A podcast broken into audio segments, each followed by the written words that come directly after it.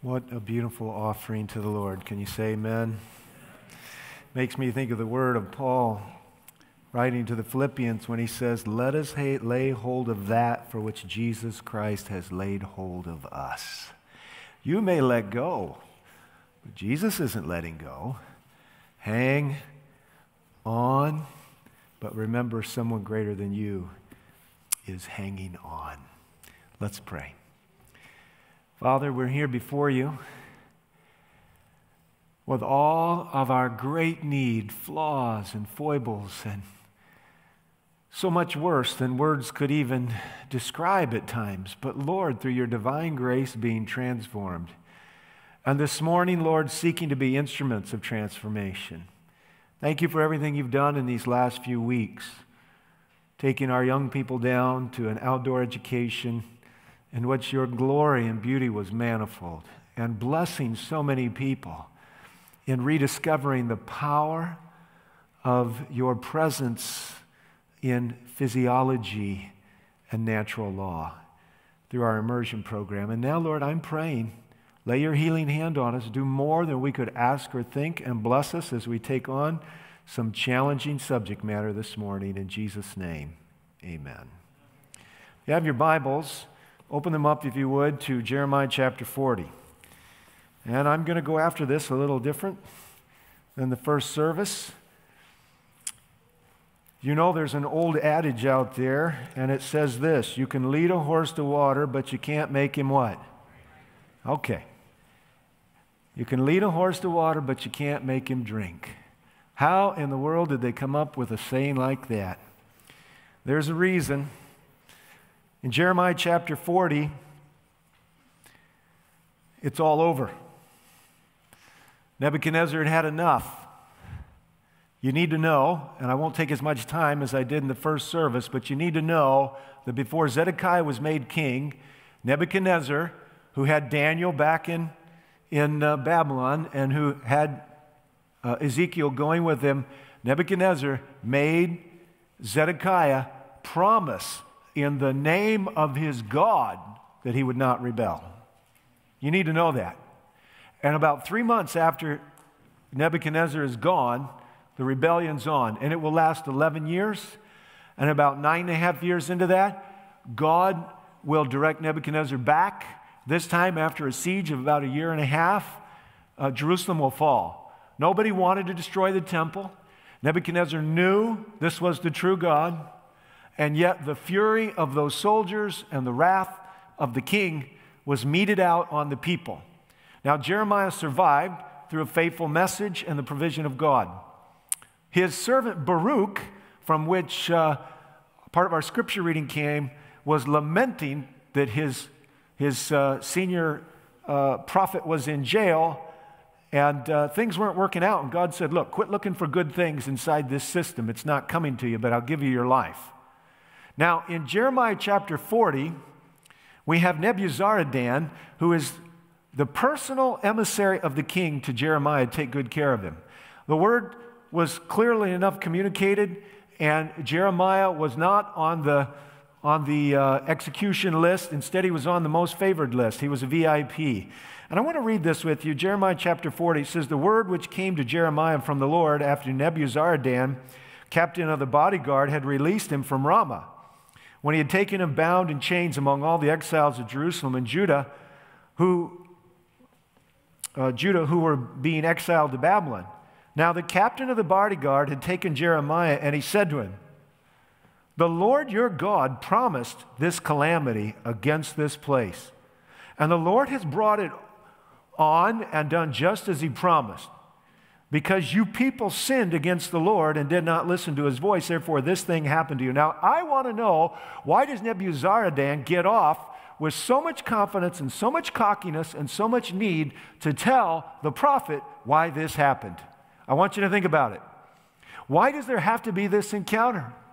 I can have no doubt, but uh, amongst the annals of Babylon and the communiques of the king, there was this knowledge of the excellency of Daniel's God.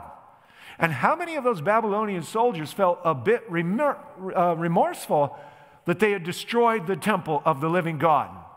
And Nebuzaradan is compelled to say to Jeremiah, This didn't need to happen.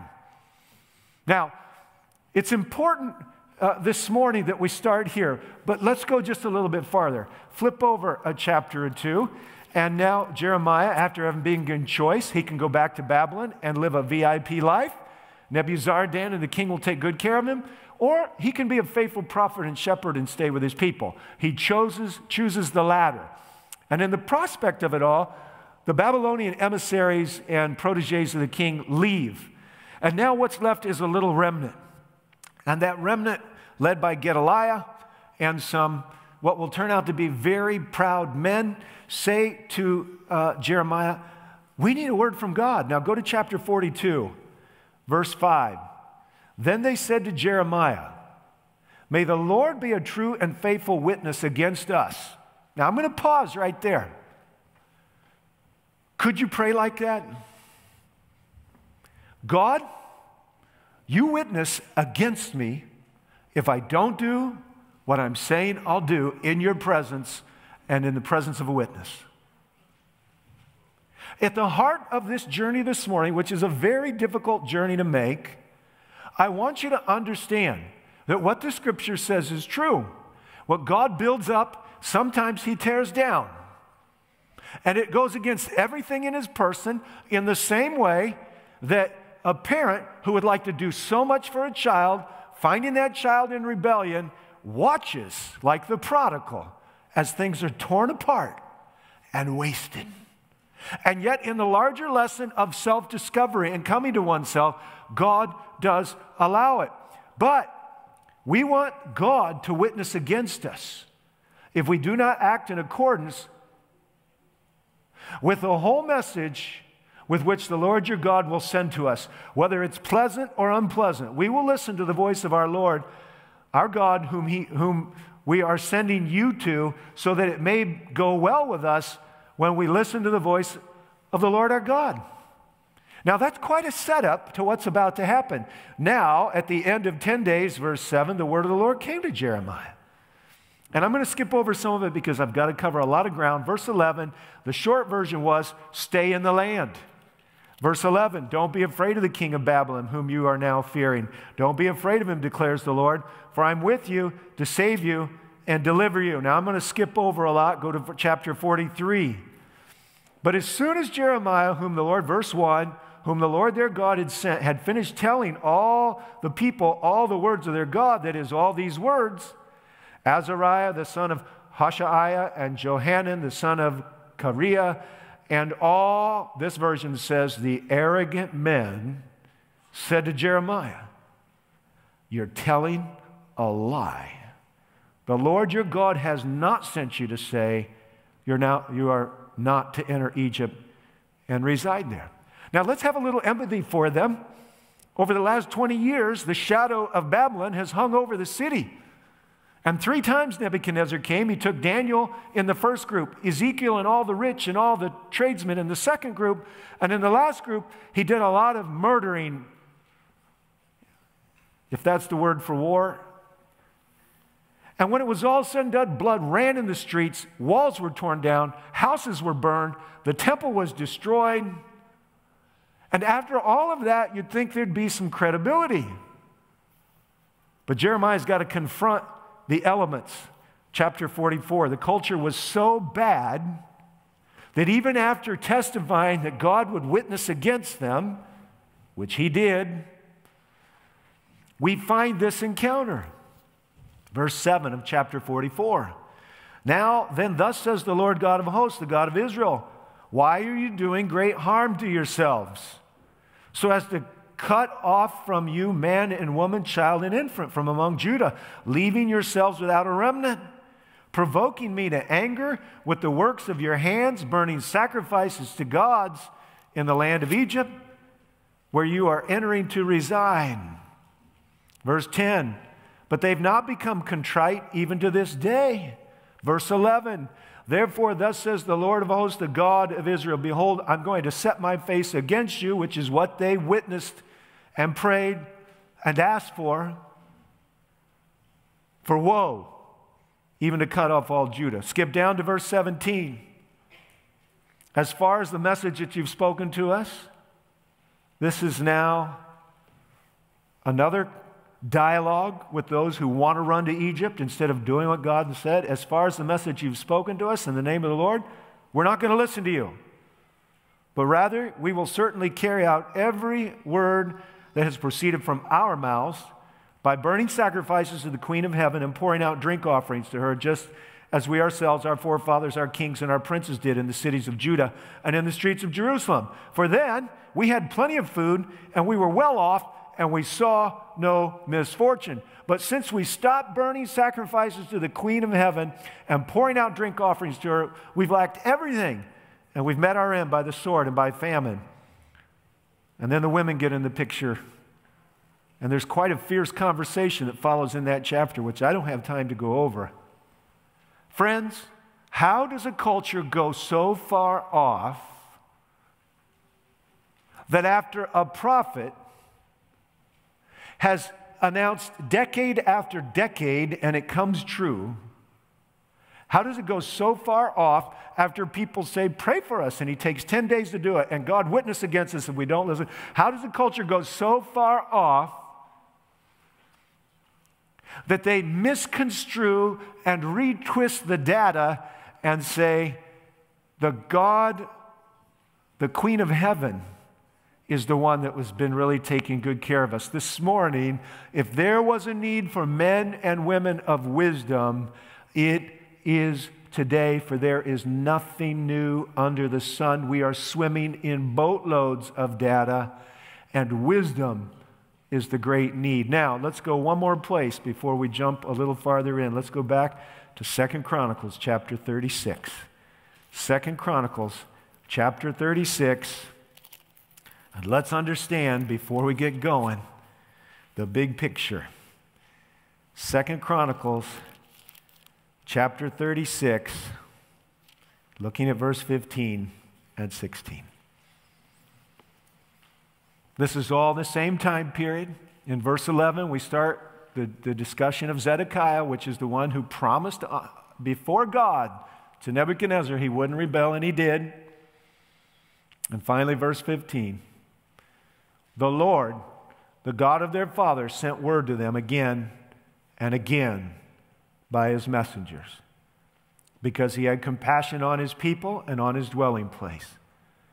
But let's think of those arrogant men and women that we just read about in Jeremiah 42 and 43 and 44.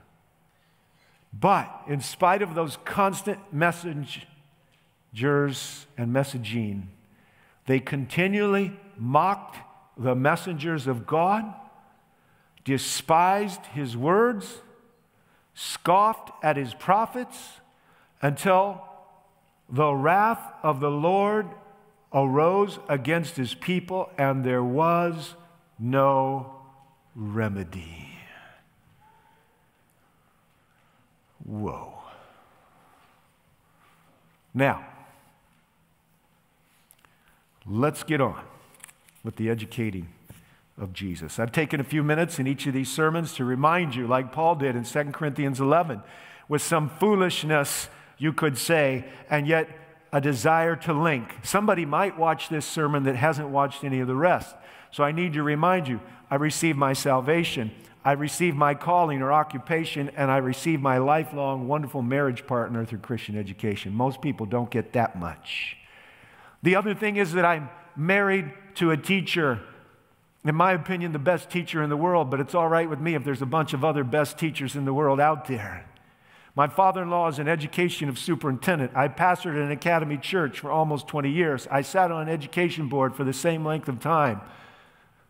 I've sought to build up the work of God however I can, wherever I can, wherever I go. But more than that, my education costs more than most people. My mother started fighting my father when I was born 56 years ago, saying he'll go to that school. No, he won't. Backslidden Seventh day Adventist mother, agnostic, uh, laissez faire Catholic dad. But you know what? I went. I was there two years. We couldn't afford the bill. School board chairman calls up and says, Your kids will have to go home if you can't, can't come if you don't pay the bill.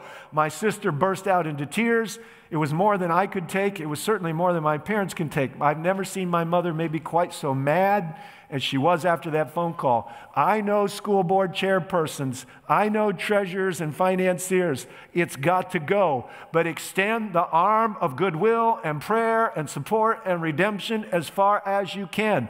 My dad refinanced our house in the early 80s at 14, 15, 16% interest, whatever it was. And it was that way for a long time. Yes, my education has cost more than most people. My academy and college education cost more too. I spent many summer, all my summers and lots of my breaks. The single most lonely moment in my young adult life came when I was stuck in Meier Hall at Andrews University. I had fallen in love with my would be wife, and I was working my Christmas vacation in a place that was usually robust with young people, and I was all alone shoveling snow and all the other things that you did on the grounds department. And Christian education has continued to cost me dearly, sometimes for the ones I'm serving. The most life changing career experience of my life was standing up to a conference president who was not a man of integrity and to an academy leader who was not a man of integrity. And they both happened to be on the job at the same time, which may not have been a coincidence. And rather than going into the story as much as I did in the first service, I can just tell you this as a little expose of how it worked. They took our seniors on a class trip. Somehow, one of the younger members of the Cicero Church got a tattoo while she was on the trip. Now, mind you, if you have a tattoo, may God help you as you go forward in the ages, ages where tattoos don't look so good on you. But the truth of the matter is, most parents sacrificing for Christian education don't really have it in mind that on a senior class trip, their children are coming back with tattoos. And this tattoo was put just right here on the inside of a heel of a young female, of an ankle, I should say. Can you imagine how the parents felt? But it got worse than that. Because before it was all said and done, as they were gathering the seniors to come back to Indiana Academy, they tell all of them, now be sure and don't tell anybody back in Cicero what went on because they won't understand. Well, you're right, we didn't understand. And it created a huge problem. And I worked for years in an environment where, like David underneath Saul, I sought to properly support the people above me, even though at times there was an absence of integrity. And over issues of Christian education, the whole direction of my career was changed, but I work for God. And if there is something I learned as a young man, it is these words The greatest want of the world is the want of men men who will not be bought or sold, men who in their inmost souls are true and honest, people, because it's men and women, who do not fear to call sin by its right name, people whose conscience is as true to duty as the needle to the pole, people who will stand for the right though the heavens fall. Are you that kind of person? Do you have a God big enough for when the heavens are falling? I want to assure you, if the conference president could have hit a button and ejected me from his conference, it would have happened, except for one thing. As a young, relatively ignorant young pastor about how things work, I was not ignorant about how God worked. And I sought to show dignity and nobility in problem solving and treat all people as I would like to be treated and still do what was right. And I'm standing here before you today because I work for God and God can take care of his workers. And may God bless you as parents. May you not be afraid of how it's going to turn out. May you be fearful that you will be unfaithful on the journey of a stewardship that is without par, without equal. There are men and women who, like Daniel, will do what is right. You are being called to be one of them because your God has the ability to strengthen you, to help you, to uphold you with his righteous right hand. And if you have no chapters of finding out today, when the trouble of tomorrow comes, it'll be unnecessarily hard. Now, why all of that? Why all of that? Because the chapter in religious education history that we're about to study is not a good one. Now, I'm reading from the Desire of Ages on the education of Jesus. This paragraph is in your bulletin. And while nothing is as simple as it sometimes sounds, nothing as as complex as a person who doesn't want to acknowledge or move. Here's the paragraph. I take 10 points from this, which I'll go over very quickly. One is good, nine are bad. Number one, in the days of Christ, the town or city that did not provide for the religious instruction of the young was regarded as under the curse of God. That's good. If a child is depending upon you to get them to successful, happy, functional adulthood, and you do a bad job, you've gone a long way towards ruining their lives. Now, mind you, we've all survived our parents, and my kids survived me. God's bigger than the parents. But children are a heritage from the Lord. And they're not to be set on a shelf while you pursue your goals and fulfill your dreams. Kick the bucket away. You don't need a bucket list. All you need is to be filled daily by the Holy Spirit and find the joy of being a dad, a mom, and doing what you said you'd do when you brought the child into the world. Is there still a curse?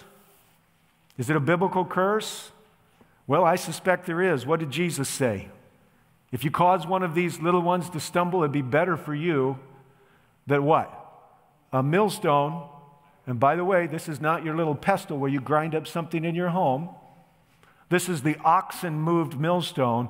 If that millstone would be hung around your neck and you'd be thrown in the depths of the sea. Think twice before you have a baby.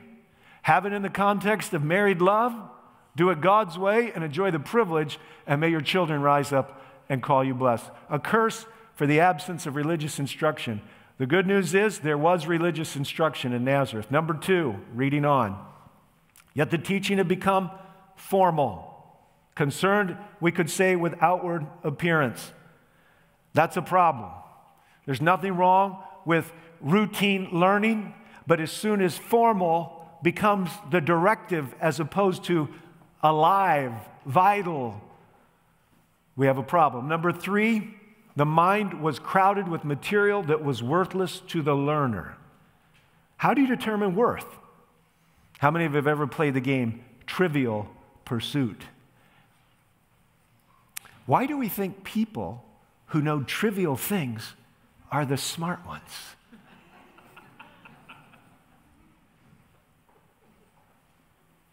I know people that when I've played Trivial Pursuit with, I need on my team because they know every Hollywood actor from every show for the last 60 years. Worth is determined by goals and values. And if the value and the goal is a happy life here and a happier life on the other side, maybe we ought not to use material that is worthless to the learner relative to our goal, which is heaven. We've gone far enough down the road of creating young men and young women who can command big salaries. So what? You're not your worth as recorded on your bank statement. And you're not your worth as recorded on the diplomas hanging on your wall. And you're not your worth based on what kind of home you're going to eat your Sabbath lunch in or what kind of car you're going to go there in. You're none of those things. They're all going to burn. Last night, someone in our church was laying in bed. They were awoken precipitously this morning. All of the glass shelving hanging on one of their walls came crashing down this morning at 6 a.m. And usually, things on glass shelves are worth something. And usually, things on glass shelves are fragile. The person said to me as I walked into the door of Churcham this morning, he said, I thought about not coming. And then I realized it's all gonna burn. And our job is not to create the biggest bonfire. That was another member who told me that once. The fourth thing is that it would not be recognized in the higher school of the courts above. Now, heaven is a school. If you haven't done well in school here and you don't like it, that's okay. Make a success of life with the education of life, however it comes. But heaven's going to be a school. Jesus will be the master teacher. You'll get to do some teaching. The angels will do some teaching. But heaven's going to be a school. And you know, there are entrance requirements. And what we're teaching should pass the mustard on entrance requirements. If it doesn't fit the value system, then it ought not to be recognized here because it won't be recognized in the higher school of learning. Five, the experience which is obtained through a personal acceptance of God's word had no place in the educational system. They were absorbed in the round of externals. Listen, I want to tell you how the brain works. When I was a young man, I went to summer camp. Actually, before I went to summer camp, I had an uncle who had a boat. And if you have a boat, you should learn how to walk on the water, right? And so I was bobbing out there, and those big wooden boards were like this way and this way, and there was a rope between them, and I was supposed to yell, hit it. And then I was supposed to drink half of the lake. Some of you have done it. And then I was supposed to fall down and be plastered on the face of the water until I remembered to let go of the rope. And it was all supposed to be fun. I did it a few times and decided it wasn't fun, and I quit. I'm the oldest of four children. I have two younger sisters, and the next sister in line decided she was going to try it. This happened at camp as well, same kind of experience. But then one day in northern Wisconsin, at a little resort called St. Germain, called the Cox's Estral Resort in St. Germain, I hear the horn going, and there's this little, there's this orange boat out there, which happens to be my uncle's going round and round, and behind the boat is my younger sister walking on water. That only meant one thing I had to go back down there and bob in the water and figure out what I hadn't gotten right all those other times, waiting for the experience that was supposed to be worth it. I stuck with it until I did it. Because there was no sister that was going to be doing something I couldn't do. Later on, I worked at camp. And I had progressed beyond the basics to where I wanted to try to do it on one ski. And I tried it. And I was this way and that way and drinking water and everything else, but I was bigger and stronger and knew how to hold my breath longer. And eventually, my body was up on the water with one ski. And I had watched those people out there. Those big rooster tails coming out behind him. So I went out there and I leaned on the ski this way, didn't get too much. And then I hung on for a while. I leaned on the ski this way and I didn't get too much and I couldn't figure it out. Eventually I was tired and I stopped. I went home to the camp, had my supper, forgot about it all. But the next day, when I managed to walk on the water again, all of a sudden, something clicked. And I had watched many times. And so that day, when I had the rope in my hand, I just kind of leaned way in. And then I went around and I leaned way in, and pretty soon it looked like I knew what I was doing. I want to explain something to you, especially if you're an educator. The reason the brain should not be continually cramped with information is that God made the brain to do things when nobody else was telling it to do it, and the owner of the brain wasn't telling it to do it. God can take those down moments and connect dots and create experiences. But when the experience is constantly being directed by somebody else. And there's no room for an encounter with the living God. When there's no time to think, only to process other men's thoughts, which, by the way, if you've read the book of education, is not the goal. God does some amazing creative things and goes beyond the instructor and the instructee to epiphanies, to moments of aha, to ideas, creativity, ingenuity. But let's keep going. There were no quiet hours to spend with God. I worked once with a man who I think is now a vice president of one of our colleges, Russell Laughlin. And I believe if you go to Keene today, Russell, maybe Dr. Laughlin, I don't know is one of the vice presidents, or he was. He and I shared a little time at the front desk at Andrews University when I worked for James White Library. And it was a poignant moment for me. He was a year or two older than I, maybe a little bit more. And he said to me, Ron, I always want to get an honest A. well, good. I'm glad I'm not working with a cheater. And he said, No, Ron, I don't want to take time from God. And I don't want to take time from my wife for my academic successes. How many times have I cautioned somebody going off to school not to bow down at the idol of academic achievement with the offering on the sacrifice being communion with the master educator and the designer of their very being? Our school systems are not to press and push to where it's an unnatural decision to be with God. Number seven, in their search after knowledge, they turned away from the source of wisdom. Do you know the difference between knowledge and wisdom? We're swimming in data. When John ends his gospel and he says, in effect, we could fill more than all the books.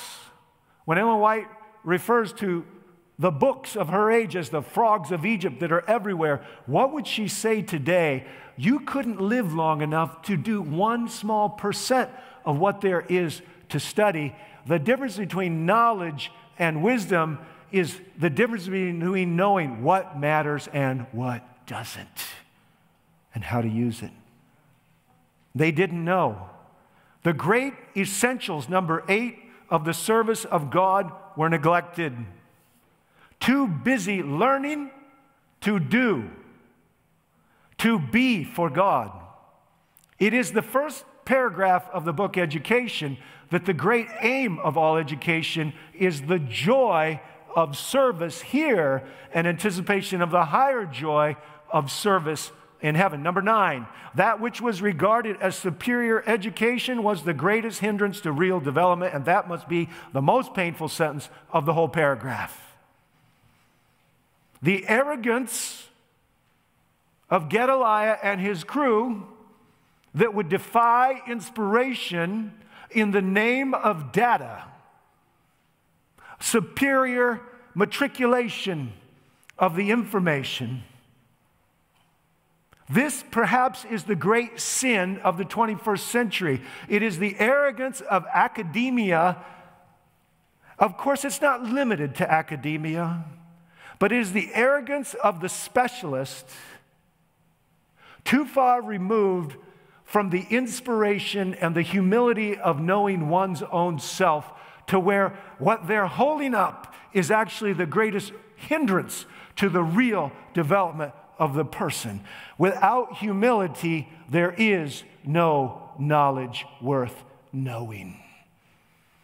And number 10, under the training of the rabbis, the powers of the youth were repressed. Their minds became cramped and narrow. So, you know what? Jesus didn't go to school with them. And that's probably the hardest thing for me to tell you. He didn't go to their schools.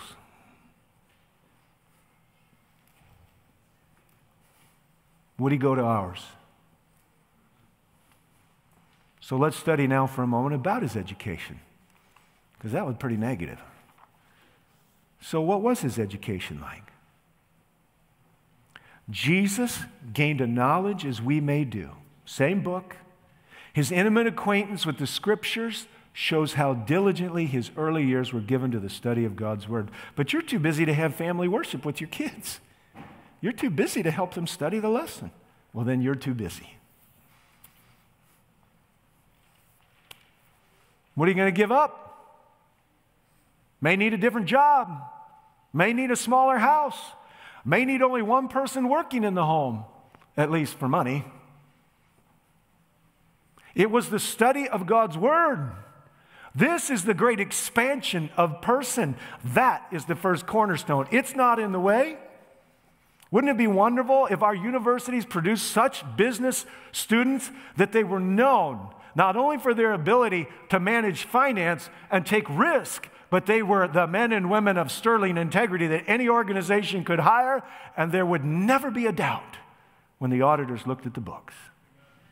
The second thing, spread out before Jesus was the great library of God's created works. He who had made all things studied the lessons which his own hand had written in earth and sea and sky. You talk about humble.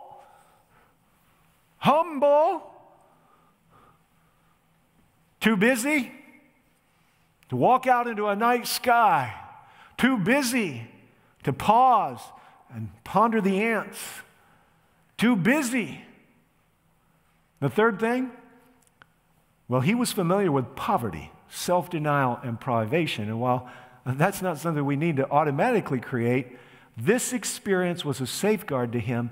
In his industrious life, there were no idle moments to invite temptation.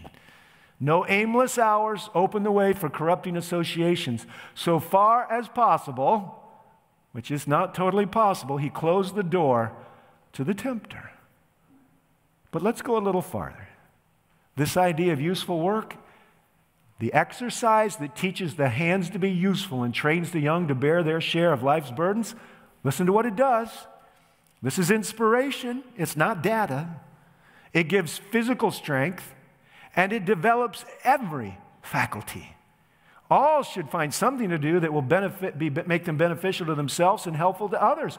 God appointed work is a blessing, and only the diligent worker finds true joy and glory in life. And lastly, on this subject matter, the approval of God rests with loving assurance upon children and youth who cheerfully take their part in the duties of the household. Sharing the burdens of father and mother, such children, listen to this, may every pastor rise up and say, You go, parents such children will go out from the home to be useful members of society. One of the reasons Seventh day Adventist churches are still working amidst all the pressure of a secular hedonistic culture is because there's a lot of parents doing a good job. Praise the Lord. But I'm calling you in the name of Jesus Christ to go a step farther. The fourth thing, Jesus had responsibilities. Jesus, Desire of Ages, page 73, did not shirk care and responsibility, as do many who profess to be his followers. It's because they seek to evade this discipline that so many are weak and inefficient. Were you wanting to raise weak and inefficient kids, parents? Is that who we want to produce, teachers? Is this our goal, pastors? Weak and inefficient kids? Then you know what? They've got to bear some responsibilities. But you know what? if nobody brings their kids out to church, says at church time, we can think it's got to be a good sermon and a good special music and not too long of a prayer, and we got what we want. I'm here to tell you the pastor's main job is to provide work for all the members. That's Christian service, page 72. It's my job to do what I can to let you find your fulfillment in the service of Christ. If you won't bear any responsibilities, you'll be weak and inefficient. I knew this for my kids. They had responsibilities. I brought my boys to the work bee, and they worked with me. And I wasn't nearly as efficient keeping three young men in line as I would have been leaving them at home. But now they're part of my efficiency. And when they serve the church, they're serving partially as a legacy to their father's duties. Friends, if you don't ever take up any responsibilities at church, what kind of role model are you leaving for your kids? Oh, somebody else will do that. Now, this is a bigger church. Oh, the Lord pity the bigger church pastors. Because everybody's job is nobody's job, and there's a hundred other people to do it, and I don't need to do it. Why don't you pray? Why don't you ask God what you're supposed to be doing? I know this the church work is the organized work of salvation, a fortress of God in a revolted world, and it's supposed to have foot soldiers and infantrymen and lieutenants and captains and corporals and all the rest so that we could do something. I could not be much prouder than I am of this church right now after two weeks of such intensive service. I want to tell you, the people who worked at this program, the immersion program, over the last two weeks, they will be blessed in magnificent ways, the first of which they've already received for the joy of their service. But there are all kinds of churches that can come back to life if people will bear a few responsibilities, and Jesus did in his youth. Why not us? Empathy. So long as he lived among men, the Savior shared the lot of the poor. You know, I stood on this platform a few days ago, a few weeks ago, and I said, if there's one thing I would do over as a parent, well, there's more than one. But this is the big one for me. So long as he lived among men, our Savior shared the lot of the poor. He knew by experience their cares and hardships, and he could comfort and encourage. Jesus was the fountain of healing for the world, and through all those secluded years at Nazareth, his life flowed out in currents of sympathy and tenderness. Listen to this paragraph. You have to fall in love with our Jesus. The aged, bring your kids to church. There's only old people there, they say. Well, come be a, a fountain of mercy to the old people. The aged, the sorrowing, the sin burden, the children at play in their innocent joy, the little creatures of the groves, the patient beast of burden, all were happier for his presence. He whose word of power upheld the worlds would stoop to relieve a wounded bird. There was nothing beneath his notice and nothing to which he disdained to minister. You know, when your kids go to stepping on the ants, my church school teacher told us to stop. We don't need to be wanton, reckless killers of the most amazing little insect that the wisest man said we ought to study, not destroy. Empathy. How many of our kids are growing up self centered with locked hearts? They've got everything they want. Life isn't hard. They don't bear any responsibilities. They don't know the joy of service. They know the joy of being served, which isn't going to work with a spouse someday, at least not a self respecting one. Especially you ladies, listen to me. Meditation and prayer develops the mental and moral faculties, desire of ages. His quiet, simple life, desire of ages. The more quiet and simple the life of the child, the more free from artificial excitement, the more in harmony with nature, the more favorable to its physical, mental vigor, and spiritual strength. You got little kids in your life? The last thing you want to do is introduce them to the virtual world. Unless, of course, you don't want mental vigor, vigor, moral, and spiritual strength. Duty and destiny. He was doing God's service just as much as when he was laboring at the carpenter's booth, as when working miracles for the multitude. Now, I have a question written in my notes that I'm going to ask. Should we be surprised with such a varied education that he would turn out so different than the religious rulers of his day and that conflict would follow. What's the Bible say in John chapter 1, verse 11? He came unto his own, and his own what? Okay, now, in the last five or 10 minutes, this is where it gets really heavy. After the flood, God started over. Who'd he start with? Come on, who's the patriarch of Israel? Abraham. When Abraham receives the promise that those that bless you, I'll bless, and those that curse you, I'll curse, you know what, friends? That blessing is for us. Finally, about the year 1050 or so BC, there's an actual country with a king. The first king is a washout because of his pride. The second king becomes a type of Jesus. His name was what? David. How many years is it until Jeremiah?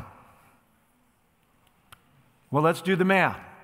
let's just say, for generalizing sake, that we're at about 1000 BC during the days of David, and Nebuchadnezzar comes the first time in 606 BC, 605. We got somewhere in the range of four to 500 years. When Nebuchadnezzar shows up, off goes Daniel. We're going to retrain him, send him back to Jerusalem. But that doesn't work because Jerusalem rebels all the time. So Nebuchadnezzar comes back. He takes, he takes Ezekiel and all the rich people and all the, the, the tradesmen. And uh, he goes back again and he says, Zedekiah, promise me in the name of your God you won't rebel. Within months of being gone, Zedekiah rebels. And Nebuchadnezzar seems to put up with it for a long time, but after almost a decade, he comes back. And finally, he destroys everything. Could I ask you something? Did what God plant, did he tear it up?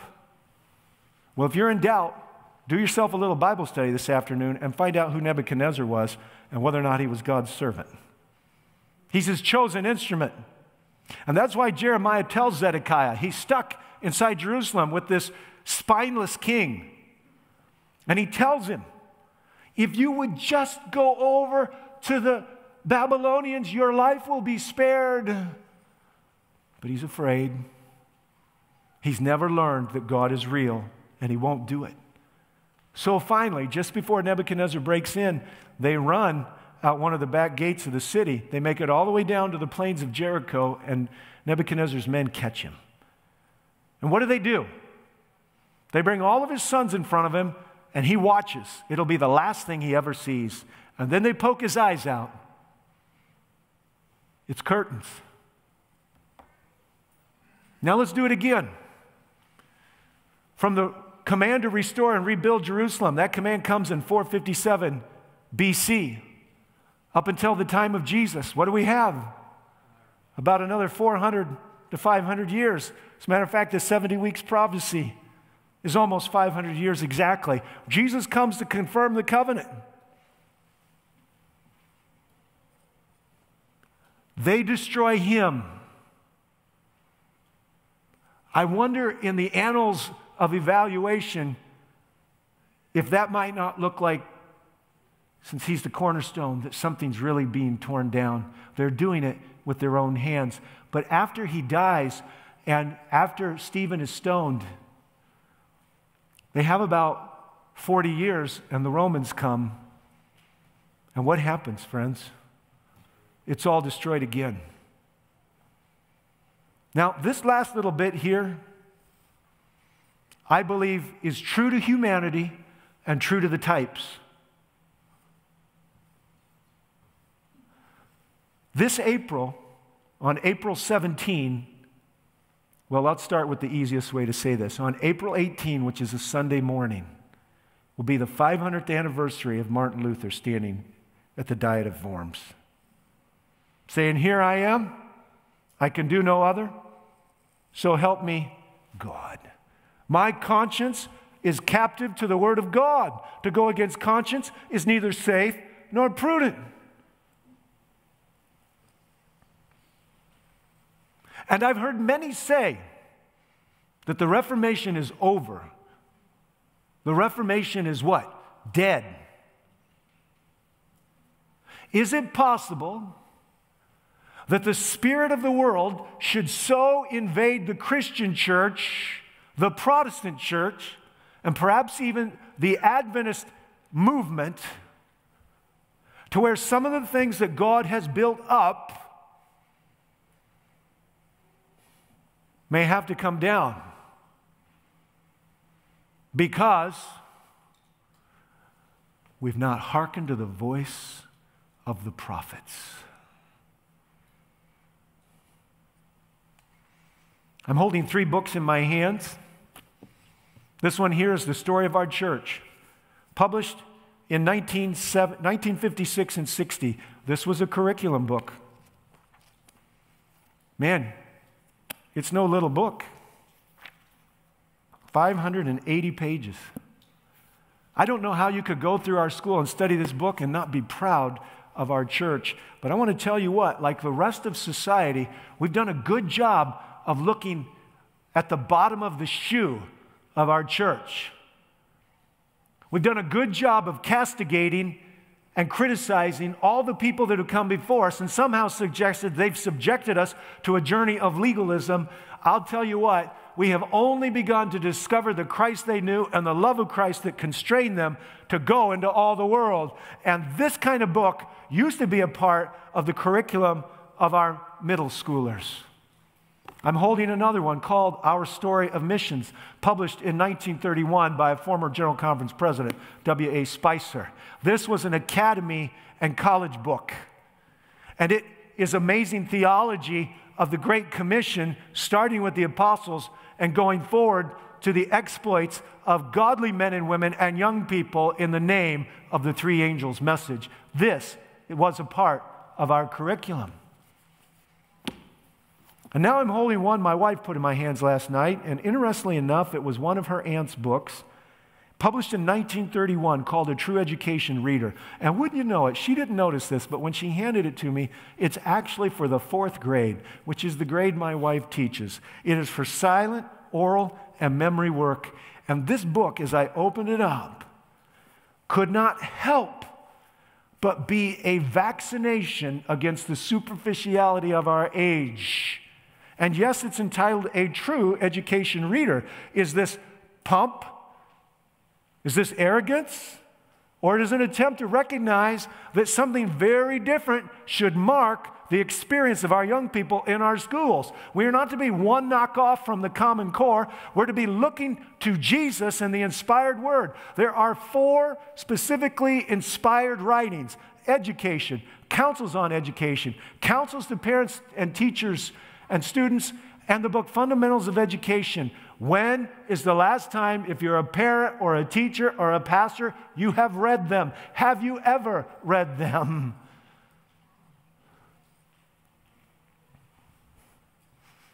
No, Jesus did not attend the schools of his day.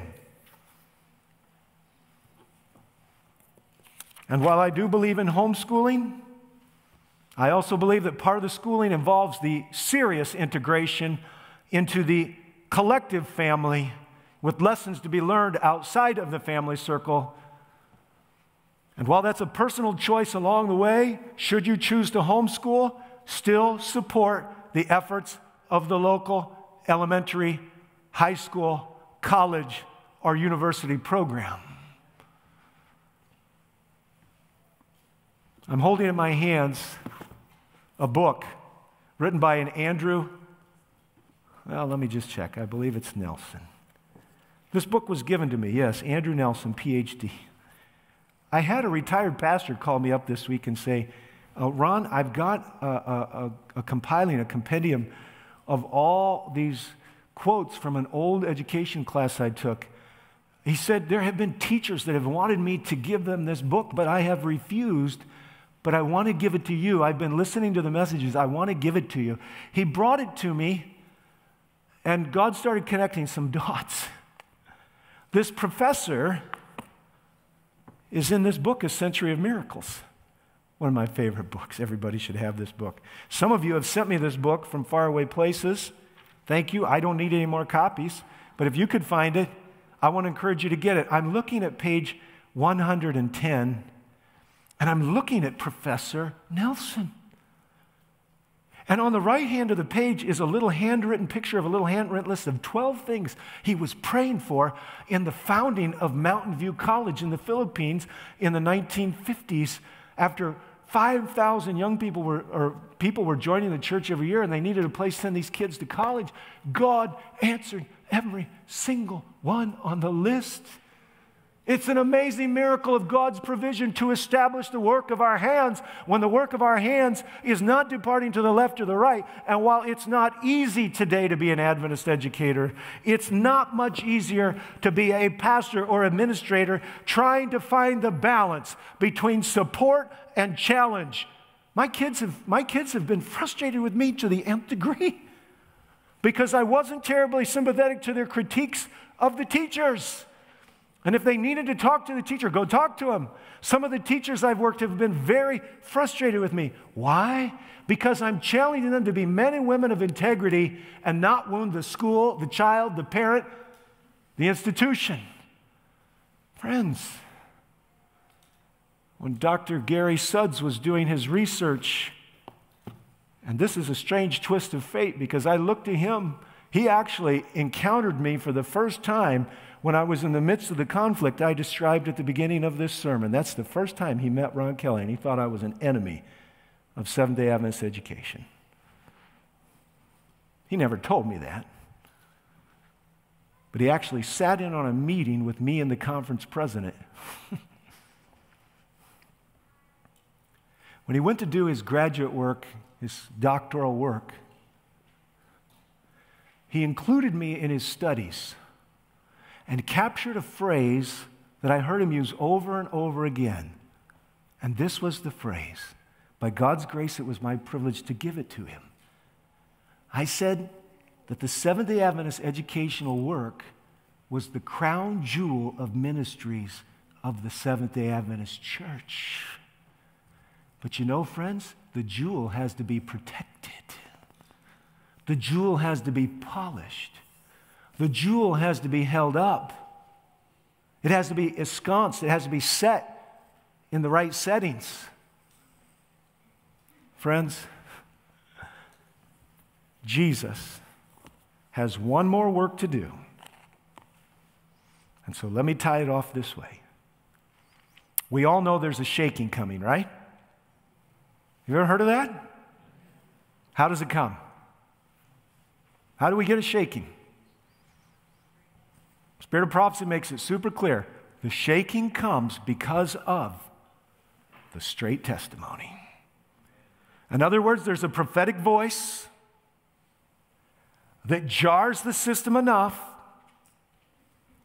to some choose separation over preparation. In that shaking, she says it will look like the church is about to what? Fall. God will shake the chaff out and he will garner the wheat into his harvest. He will pour out the Holy Spirit, which creates the message of the fourth angel in Revelation 18, the loud cry We need an army of youth rightly trained. It must begin in the home, it must be properly cared for in the school, it must be nurtured, and the collective conscience of deviation from the divine plan must be announced and encouragement given from the pulpit.